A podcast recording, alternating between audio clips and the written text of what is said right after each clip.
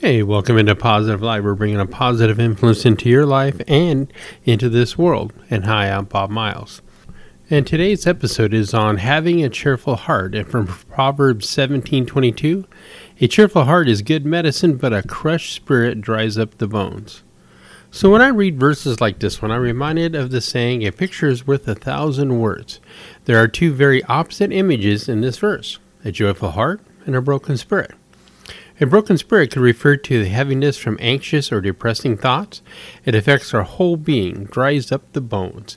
In other words, a broken spirit is draining, both spiritually and physically. It's hard enough when we experience pain or deep loss, but when it consumes us, we are tempted to feel forgotten by God or to forget God. We feel hopeless and lack of the strength to preserve. I'd rather have a joyful heart. But how does this happen when I'm anxious or despondent?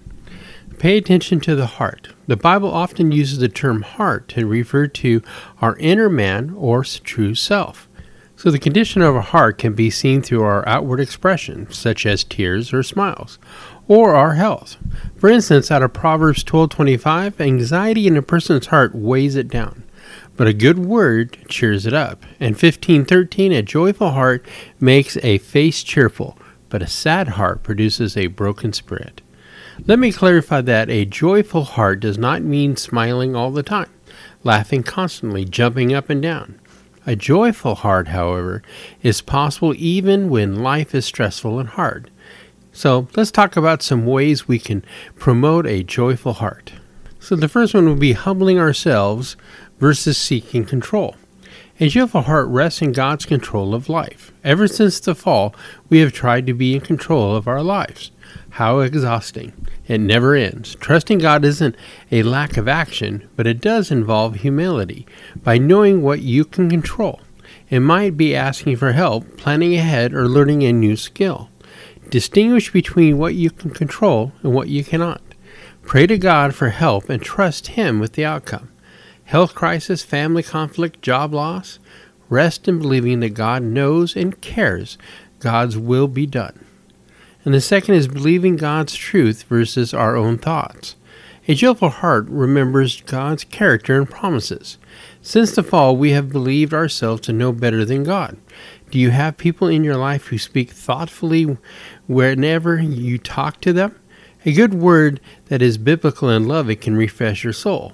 One idea might be to study God's attributes if you're struggling to believe that God is loving, forgiving, and powerful. Replace thoughts that dry up the bones with life giving truths such as God is good and faithful. And the third is praying always versus giving up. So a joyful heart preserves because of the hope we have in Christ. Rejoice in the Lord always. A person who keeps praying is the person who per- perseveres. We pray as a way of casting our anxieties on God. It doesn't mean our circumstances will change. In fact, we might not know the outcome for months or even years. The medical news might be worse than we expected. The difficult coworker or boss might provoke us more. Each day we press on to live for God's glory, in dependence on God, trusting Him alone. So the book of Proverbs isn't a formula of guarantees, like if we do this, then this will happen. Wouldn't that be comforting for those of us who like structure, order, and predictability? If only life were that simple. We are given wisdom in Proverbs on how to live a wise life, but only God is in control over our lives and creation. Because of this truth, it is possible to have joyful hearts. So, disease, murder, rioting, losing our job, there is a lot of happening in our country right now that weighs on the heart. Those are a few things that are affecting the whole country. But don't forget about loved ones dying, car accident, fights, floods, financial strife, breakups, and a whole host of other bad things that happen to people every day. How can we possibly stay happy when so many lousy things are happening in our lives? So from Proverbs 15:15 says that a miserable heart means a miserable life, but a cheerful heart fills the day with a song. You might think that the verse is only stating the obvious. If I feel sad, I'm going to live a sad life. And if I feel happy, I'm going to live a cheerful life. However, this is a proverb meant to teach us, and it is trying to tell us that we have a choice as how our heart feels. You get to choose if you have a miserable heart or a happy heart. You still might be thinking, dude, how in the world do you expect me to choose to be happy when my mother just passed away? Or my best friend was just diagnosed with cancer? That is some heavy stuff for a person to deal with, especially when it involves someone you love so dearly. I was having a bad day some time ago because of something happening with someone I love. And then it hit me. God loves this person even more than I do, so I wonder what her day is like. Then it hit me some more. God knows and loves every person in the world, and there are many millions of them dealing with bad stuff every day. I was down in the dumps because of the one person in my life. So God must have been super duper down in the dumps because of all the people he loved so dearly that were suffering in some way. However, I knew that couldn't be true. Just don't picture God moping around up in heaven. So, how does he keep a cheerful heart? I know. I know he's God, so he can do anything, and we don't begin to have the capabilities he has though I think there are two main reasons he is not overcome with sadness, and these are reasons we can also be happy when bad things happen. So, first, he focuses on all the good things that are happening. His heart is made glad when he sees someone feed the poor, go to church for the first time, be baptized, or when someone praises him for all that he is. In the same way, we can also choose to focus on the good things in life. And second, he knows what is coming a kingdom on earth where there is no more pain and suffering. There is not one bad thing that can happen to you that can take away your chance to be in the kingdom if you have made the choice to accept the gift of eternal life. That reward far outweighs anything that can happen during this very short lifetime. All that bad stuff become quite insignificant when you realize it has no effect on your salvation. Will you be sad if your mother passes? Of course. But if your choice, if you want to mope around for months or years or continually dwell on her death, or you can appreciate the great memories you had with your mother and focus on what is good in your world. And hopefully you can also look forward to seeing her again. Those years without her in your life may seem like forever, but that amount of time is insignificant when you consider you to spend all the rest of your years with her in heaven. So bad things are going to happen to you and those you love, but you have a choice to be happy or not. Don't dwell on what makes you sad. Think about what makes you happy. So don't let the bad parts of life rob you of the joy that you can feel knowing that Jesus will soon return.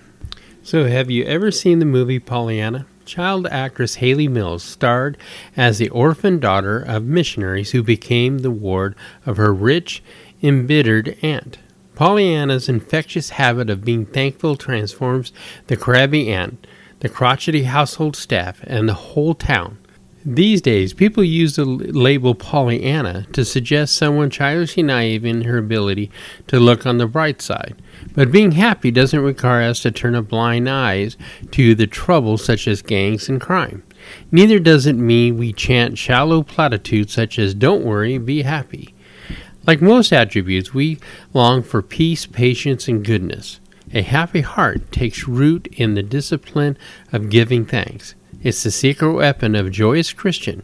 But what is it about gratitude that creates a happy heart?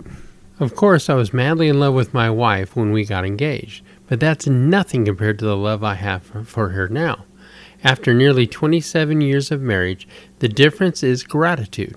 I'm thankful for the hundreds of times she scrubbed the pots after dinner, for the time she's instantly forgiven my crabbiness, and for the willing spirit she shows about helping my friends, for the amazing enthusiasm she brings to parenting our child.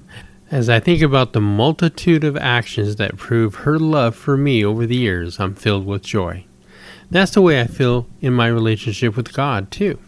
And the reason I believe the Old Testament is loaded with verses that instruct God's people to remember his goodness, such as 1 Samuel 12:24, be sure to fear the Lord and serve him faithfully with all your heart.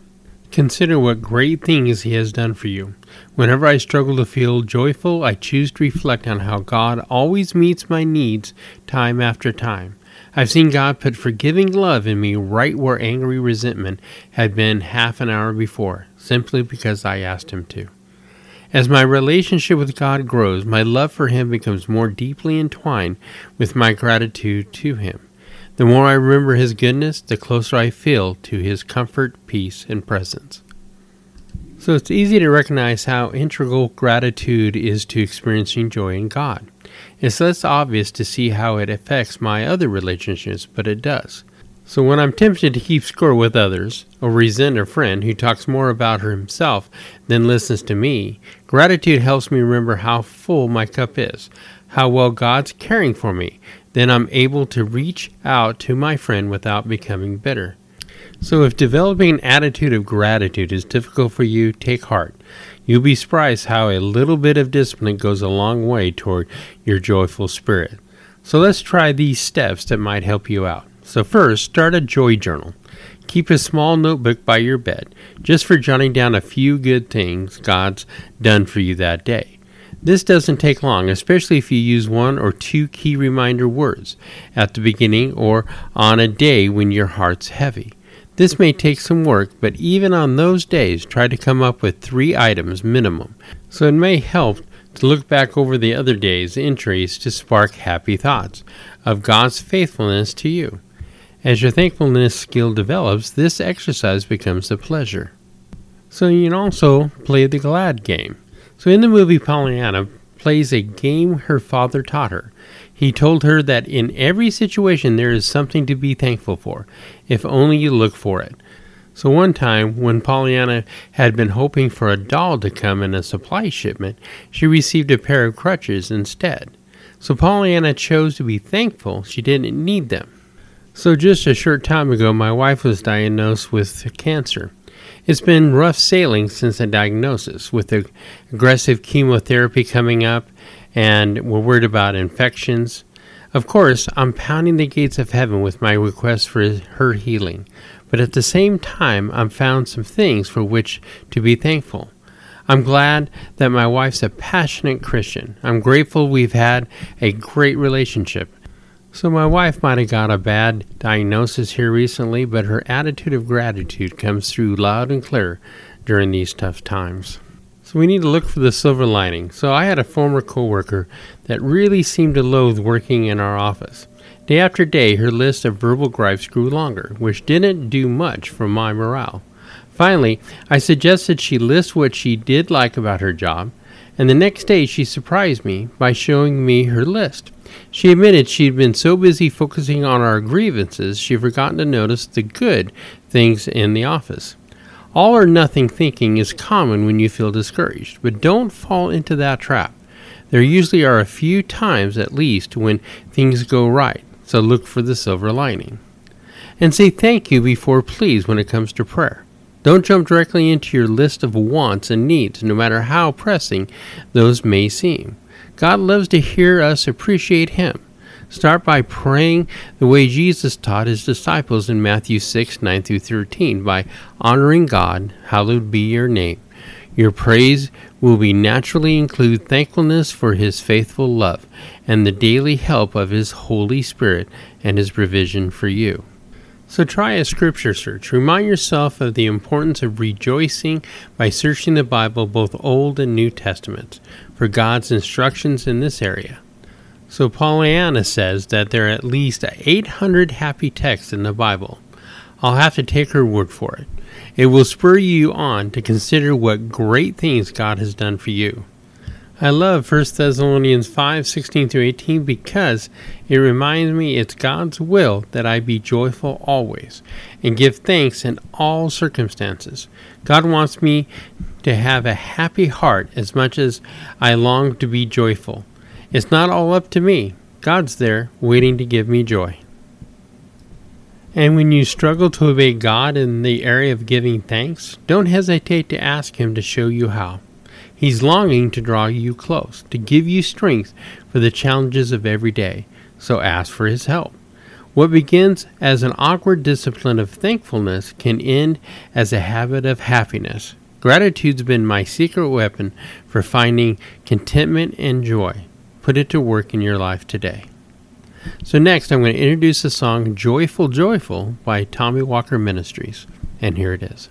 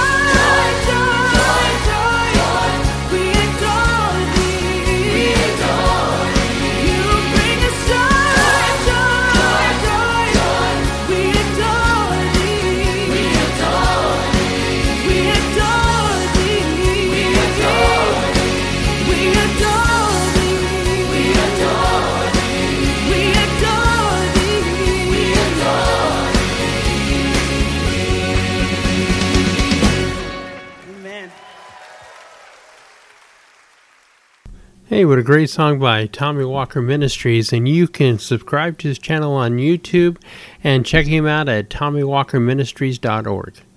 So, next, I want to read you a story, and it's called Tess and the $1.11 Miracle. So, Tess was a precious eight year old when she heard her mom and dad talking about her little brother, Andrew. All she knew was that he was very sick, and they were completely out of money. They were moving to an apartment complex next month because Daddy didn't have the money for the doctor's bills and their house. Only a very costly surgery could save him now, and it was looking like there was no one to loan them the money. She heard Daddy say to her tearful mother with whispered desperation, Only a miracle can save him now. Tess went to her bedroom pulled a glass jelly jar from his hiding place in the closet. She poured all the change out on the floor and counted it carefully three times even. The total had to be exactly perfect, no chance here for mistakes. Carefully placing the coins back in the jar and twisting on the tap, she slipped out the back door and made her way six blocks to Rexall's drugstore with the big red Indian chief sign above the door. She waited patiently for the pharmacist to give her some attention, but he was too busy at this moment. Tess twisted her feet to make a scuffling noise. Nothing. She cleared her throat with the most disgusting sound she could muster. No good. Finally, she took a quarter from her jar and banged it on the glass counter. That did it. And what do you want? the pharmacist asked in an annoyed tone of voice. I'm talking to my brother from Chicago, whom I haven't seen in ages, he said, without waiting for a reply to his question. Well, I want to talk to you about my brother, Tess answered back in the same annoyed tone. He's really, really sick, and I want to buy a miracle. I beg your pardon, said the pharmacist. His name is Andrew, and he has something bad growing inside his head, and my daddy says only a miracle could save him now. So, how much does a miracle cost? The pharmacist softened his manner a little and said, We don't sell miracles here, little girl. I'm sorry, but I cannot help you. Listen, I have the money to pay for it. If it isn't enough, I will get the rest. Just tell me how much it costs. The pharmacist's brother was a well dressed man.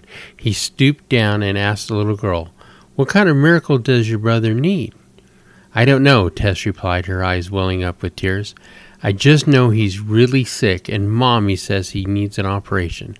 But my daddy can't pay for it, so I want to use my money. How much do you have? asked a man from Chicago. One dollar and eleven cents. Tess answered, barely audible, and it's all the money I have, but I can get some more if I need to. Well, what a coincidence, smiled the man. A dollar and eleven cents is the exact price for a miracle for little brothers. He took her money in one hand, and with the other hand he grasped her mitten and said, Take me to where you live. I want to see your brother and meet your parents. Let's see if I have that kind of miracle you need. That well dressed man was Dr. Carlton Armstrong, a surgeon specializing in neurosurgery. The operation was completed without charge, and it wasn't long until Andrew was home again and doing well. Mom and Dad were happily talking about the chain of events that had led them to this place. That surgery, her mom whispered, was a real miracle. I wonder how much it would have really cost. Tess smiled. She knew exactly how much a miracle costs $1.11, plus the faith of a child. A miracle is not the suspension of natural laws, but the operation of a higher law. And so the next story is called Are You a Cheerful Giver? I used to think I knew what that meant, but God recently gave me a new perspective on my old way of thinking. Let me say in the beginning that this is an incredible story. The first two paragraphs I speak about giving, the last are about the most incredible act of giving I have ever witnessed in my life. It was so amazing that I brought tears to my eyes and affected everyone that saw it. So, with tearful emotion, as it will you as you hear about it. So, I have sat in a pew and watched the offering pass me by all of my life. Since my dad was a pastor and I have been a pastor, I have been to church like a zillion times and given in the offering more times than I can remember. The offering was almost at times become a ritual to us. Sometimes we pay no more special attention to it that we do with the announcements or the closing prayer before we are dismissed. Studies indicate that roughly 75% of the offerings received by a church each year are given by 25% of the congregation. And according to researchers, Christians give a little over 2% on average a year of their income to the church. That is why my eyewitness of the following account was so moving. It was the Sunday following the Haitian earthquake. The pastor directed and pleaded for the congregation to open their hearts and pocketbooks to give to those in need in a special offering for Haiti. As the music began to play and the offering made its rounds, I noticed the elderly woman sitting in front of me. I have sat by her before, and at her age she usually is very still and stands only with the aid of her cane, so was surprised to see all the commotion she was making. She was desperately digging through every corner of her purse, with her elbow propped on her cane, looking for every dollar, dime, nickel, and penny she had to put in the offering, trying to find all she had as the offering approached her. As the offering bucket came to her, she was not ready. She held up the offering, taking a lot of time to dig for all she had. She was truly what the Lord meant by a cheerful giver. I was deeply moved. She was so frantic to give all she had. She then sat down, and her tiny hands shaking, took and sat the bucket beside her as the usher waited at the end of the row. She then suddenly, in a flash, up and in her purse and started dumping it all out on the empty chair beside her and began sifting through all her items, picking out all various bills, quarters, dimes, and whatever she had. She was oblivious to anyone around her to the fact that various other items were falling out of the chair onto the floor. She was making sure that she had given all the money she had in her possession. So I have never witnessed anything so moving, as I have never witnessed the amazing effect it had on those sitting around her, including myself. I was so moved, tears immediately began falling from my eyes from what I was witnessing, as was the same for those around me who were all witnessing the event. The Spirit of God moved on everyone who witnessed her actions, and we all went back into our wallets, back into purses, and began adding to what was already in hand. As it brought tears to my eyes, the Lord taught me really with total understanding for the first time, the true meaning of a cheerful giver. I know now I have really seen one, and now when I pray concerning my giving, I pray for the Lord to please give me her heart of giving, and ask that you might pray the same with me, so that God might be glorified in our lives. So I'm thankful to the Lord that I was able to witness almost the letter to the same event that Jesus witnessed as we recorded in Mark 12 41 through 43. Sitting across from the offering box, he was observing how the crowd tossed money in for the collection. Many of the rich were making large contributions, one poor widow came up and put in two small coins, gave more to the collection than all the others put together. All the others gave what they'll never miss. She gave extravagantly what she couldn't afford. She gave her all. So I'm going to end today's episode with an audio clip from Billy Graham on happiness. And here it is. You see, happiness doesn't depend on abundance. Happiness depends on something else. It depends on something deeper. And the Bible says, Isaiah the prophet said, There is no peace, saith the Lord, to the wicked. I don't care how rich you get and how powerful you get, there will be no peace in your heart if you don't know God. Now, that word wicked doesn't mean that you do wicked things. It means that you're just away from God. You'll be like the restless sea, the Bible says. Have you ever looked out at the sea and watched how restless it is? It's coming and it's going. The Bible says that's the heart of the person who doesn't know Christ. That's the way his heart is, always restless. The Bible says, Be not deceived. God is not mocked. Whatsoever a man soweth, that shall he also reap. But the Bible also says, blessed are they whose iniquities are forgiven and whose sins are covered. That word blessed means happy. If you have your sins forgiven and your iniquities have been covered by the blood of Christ, then there's happiness and there's joy and there's peace. And God can forgive sin because of the cross. God has sent his son, the Lord Jesus Christ, to die on the cross and he put all of your sins on him. He became the sin bearer. He became the scapegoat. He was the one that took the penalty for your sins. And because of that, God says, I love you. I can forgive you. There's hope. There's joy. There's purpose. There's meaning. Because he lives, I can face tomorrow. I'm looking forward to that day when I'll see Christ face to face. Are you? Does he live in your heart now? Would you like that hope and would you like that peace and would you like that joy? Would you like to know that all your sins are forgiven? Would you like to know that you're going to heaven? You can tonight. On the authority of God's word, I can promise it to you tonight. You don't get eternal life when you die, you get it right here and now, tonight. So that does bring it into our episode today, and I hope everybody enjoyed it. My closing prayer, as always, is that God blesses the journey you're on with Him and that you embrace that path. So next week's episode is going to be on God's healing power. So you can connect with me at positivelightpodcast at gmail.com. I'm also on Instagram, Twitter, and Facebook, and anywhere you download your podcast, you can get Positive Light for free. So hope everybody had a great week. God bless, and we'll catch you next week.